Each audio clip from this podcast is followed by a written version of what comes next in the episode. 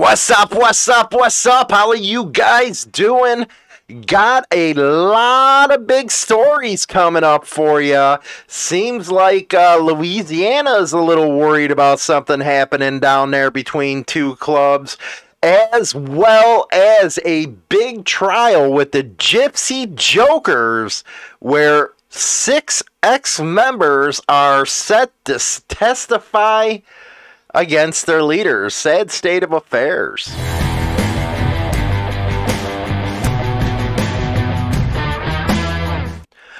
Before I begin, before I begin, I think it's time to address the elephant in the room. Hollywood, why do you cover negative stories like six guys turning on their leaders, turning on their brotherhood? I hear it all the time. Why can't we get along? Why can't we talk about the positive?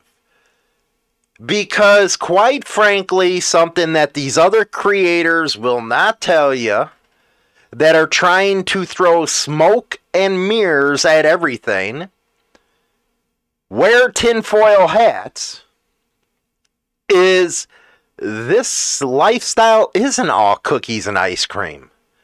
There is a lot that happens within the scene.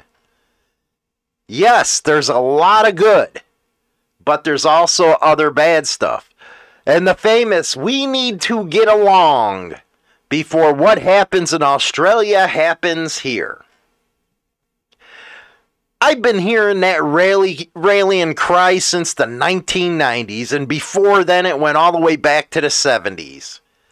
The getting along ended in sixty-nine when certain clubs crossed the east of the Mississippi. There used to be a one percent uh, agreement in place. That was broke. So we've been hearing it ever since then. But more importantly, about informants. And the reason why we push it so hard to cover is two words. Charles Falco. Here is a guy that infiltrated three motorcycle clubs. Three. Hey, you even got a guy who's on YouTube teaching you guys how to do motorcycle clubs that infiltrated two. Clubs need to know these names. God knows they're not communicating a lot between each other. So in order to make sure their names get out, we cover it. Who's Charles Falco? Well, he infiltrated, and he also wrote a book, Vagos, Mongols, and Outlaws, My Infiltration of America's Deadliest Biker Gangs. Three. And by the way, don't forget to uh, follow us on Instagram over at Official Insane Throttle. He goes on and really gives some hardcore stuff that the media loves. He thinks most people are miserable men who stick to the drugs and alcohol. Isn't that what we always hear? They're very abusive to each other and their women. It's not really a brotherhood. They're always stabbing each other in the back. They're always positioning for power. People look at it like it's the Great Brotherhood. No, it's a constant cycle of betrayal. Yes, this is the guy who infiltrated three clubs. And again, you got one on YouTube that infiltrated two. But all these clubs weren't really talking.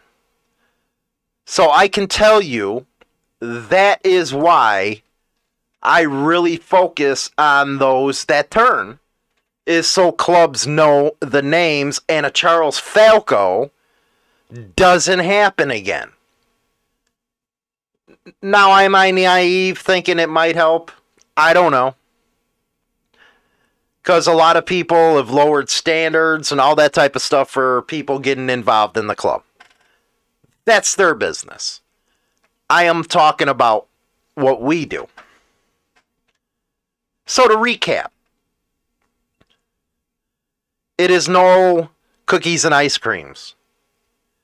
You will never, ever, ever, ever, ever, ever learn anything off the internet about a motorcycle club. Never. Never, ever, ever. You might get some pieces of advice here and there, but until you go out on the street, hang with the club, learn it from them. Learn it from them.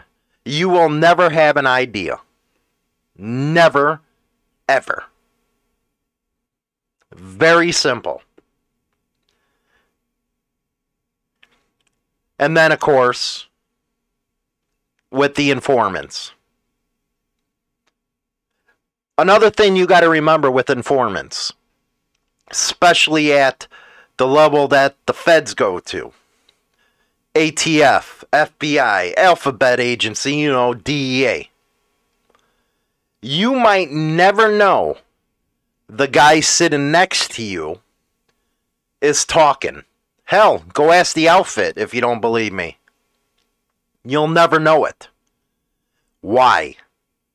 Because you'll never get any paperwork that everybody screams about. You'll never get it until it is uncovered by a defense attorney. Again, you will never know until it's uncovered, meaning unmasked in court. So you don't know to the last minute what happened. And there's a reason why the feds have a ninety-eight percent conviction rate. They got all the money behind them, all the power behind them. Yeah, would it be great to say clubs need to stick together? Yes, but clubs are also tribes, and it really didn't work out that great for the Indians. The Sioux, the Apache, all them didn't get along until it was time they needed to, and by that time it was too late. Now, do I see in Australia ha- happening here? No. They're trying with the patch, but that's going to end up kicked out because that case don't only affect clubs, it affects other trademark businesses. And just because it's a club, the gov- they're not going to allow that to Supreme Court. Hopefully. I might be wrong. Just my opinion. But the scaremongering has been going on since the sixties. You have to let the clubs do their thing. Creators aren't going to change an M C's mind. They got their own procedures, their own bylaws. They got to do what they got to do. And those that are not in the club, your opinion really don't matter. Just like my opinion doesn't matter. But I believe in keeping it real with you. Other people, they don't. They want to make it smell like roses. Well, it's not roses. That's just not reality in life. That's what I got to say about that. Let's go to the news. Here we go. Yahoo! And if you notice, I've been starting out with some great stuff in the beginning of the news because I want to cover the scene as a whole. Good and bad. October nineteenth, over thirty-five or thirty-four hundred bikers participated in the forty-third toy run held Sunday in collaboration with the Highway Hikers and Springfield Salvation Army. The toy run had three thousand four hundred twenty-seven bikers, according to Ryan Ray, development director at the Springfield Salvation Army. Bikers as far as away as Texas and Chicago joined this year to deliver Christmas to Clark County. The route began at the V F W post fifteen eighty-seven, Lake Road in Medway, and ended in Clark County Fairgrounds. Rock and roll, man. On the third Sunday in October for forty-three years, the Highway Hikers Motorcycle Club and thousands of others have gathered in hopes of bringing Christmas to the less fortunate. Rock and roll, man. Rock and roll. Highway uh, Hikers Motorcycle Club. Way to go. Here we go. Two Vernon Parish motorcycle gangs has authorities on alert. Edo's Motorcycle Gang. They haven't really caused us any issues, and uh, they have coexisted peacefully within the community. And the Mongol Nation Motorcycle Gang are involved in what authorities call a turf war. And they are enemies of each other, and so they don't want to exist peacefully uh, within our community. Tension between the two has prompted an investigation after authorities say they are bringing an increased threat to the public. On September twenty-ninth, three gang members were arrested during a traffic stop. Michael Falcon, Brighton Chappelle, and Layla Schmidt were arrested after drugs and weapons were found in their vehicles. They had guns and drugs, uh, numerous weapons, probably twenty some odd weapons, uh, and narcotics. In the what they won't tell you is uh, those clubs don't have women as members. Law enforcement hasn't had previous trouble with the Bandidos, but as recent as last week, three more gang members, James Songbird, Christopher Moore, and James Snyder Junior, were arrested after a disruption at a Lano business. We've had them here. They haven't caused any problems for law enforcement per, per se. It's often argued that these gangs are friendly in the community, even going as far as hosting Toys for Tots. But according to authorities, these gangs are often associated with drugs and weapons. But when they, they attract our attention, when we see there could be issues right here in our own communities between them, and that's, that's where we're not going to allow that to happen. Anyone with information regarding criminal gang activity is... I'll cut you off right there. So there you got it out of seven K P L C News. Main story today out of Oregon Live. Gypsy Joker racketeering trial pits cooperating motorcycle club members against leaders led by the national president of the Gypsy Joker motorcycle gang, known as The Wiz, and the gang's Portland chapter president. Members kidnapped and tortured an ex-member to death, and then threatened witnesses to enforce an unwritten rule that no one talks to the police, a federal prosecutors told jurors on Monday. And that would have been, I don't know, the fifteenth or seventeenth. But six men, six, you know, that went to each other's houses, broke bread with each other, played with each other's kids. They were called uncles. They decided to flip. Violated the club's cardinal rule and it cooperated with the police. Jurors are expected to hear from them over the next month and a half in the federal trial in Portland of Kenneth Earl Haas, who held the title of the club's national for twenty years, Mark Denkula, fifty-nine, the local chapter president, and Chad Leroy Erickson, another member. They are accused of conspiracy to commit racketeering, and the other ones face separate charges of kidnapping and murder. The six Gypsy Jokers expected to testify against them have already pleaded guilty to commit conspiracy of racketeering. They also will say they beat and killed Robert Bagger Huggins. So they were involved in it, but because they were given a deal, didn't want to face the Piper, they decided they were going to turn. Quote, the United States is not asking you to like these witnesses, but the evidence will show the Gypsy Jokers like them.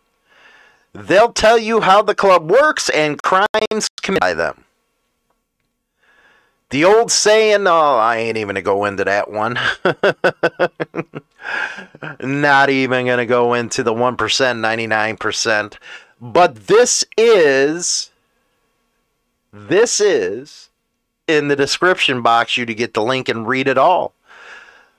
For example, a cooperating witness curried favor with the government to get the best sentences for themselves. That was from the defense lawyer. Gotta check this out. Gotta check this one out. Sad state of affairs. Six.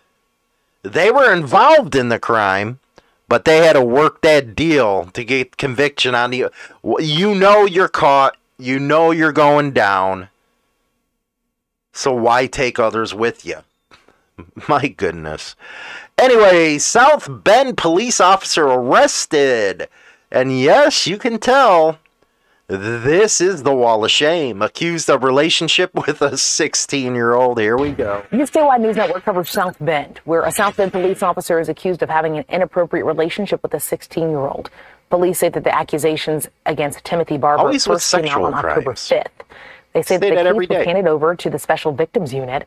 Today, prosecutors filed charges against Barber. They include child seduction, public indecency, official mis- misconduct, and public nudity. Police arrested Barber and Elkhart. He's scheduled to appear in court tomorrow afternoon. Clear skies made for a perfect wow. day for the Shalom Healthcare Center's clear skies, but uh, wow is what I gotta say there. Whoo! Always with the sexual stuff, you freaks. Anyway, hopefully you guys enjoyed the video. Hopefully I gave you some of my viewpoints on why we do certain things, why you will not get it from others. It is what it is. We like being real. Most of them don't. Anyway, follow us at Official Insane Throttle. I put some stuff over there, new content, learning that stuff. And also download the Insane Throttle Radio app over on Google Play. Listen to twenty-four seven rock and roll. Hear the Morning Hoot with Hollywood and Chinadoll at eight fifteen Central. And Thursdays, rocking with myself, man. We have a good old time. We get jiggy with it and we talk some messed up stuff. I'll talk to you guys later. Have a good one.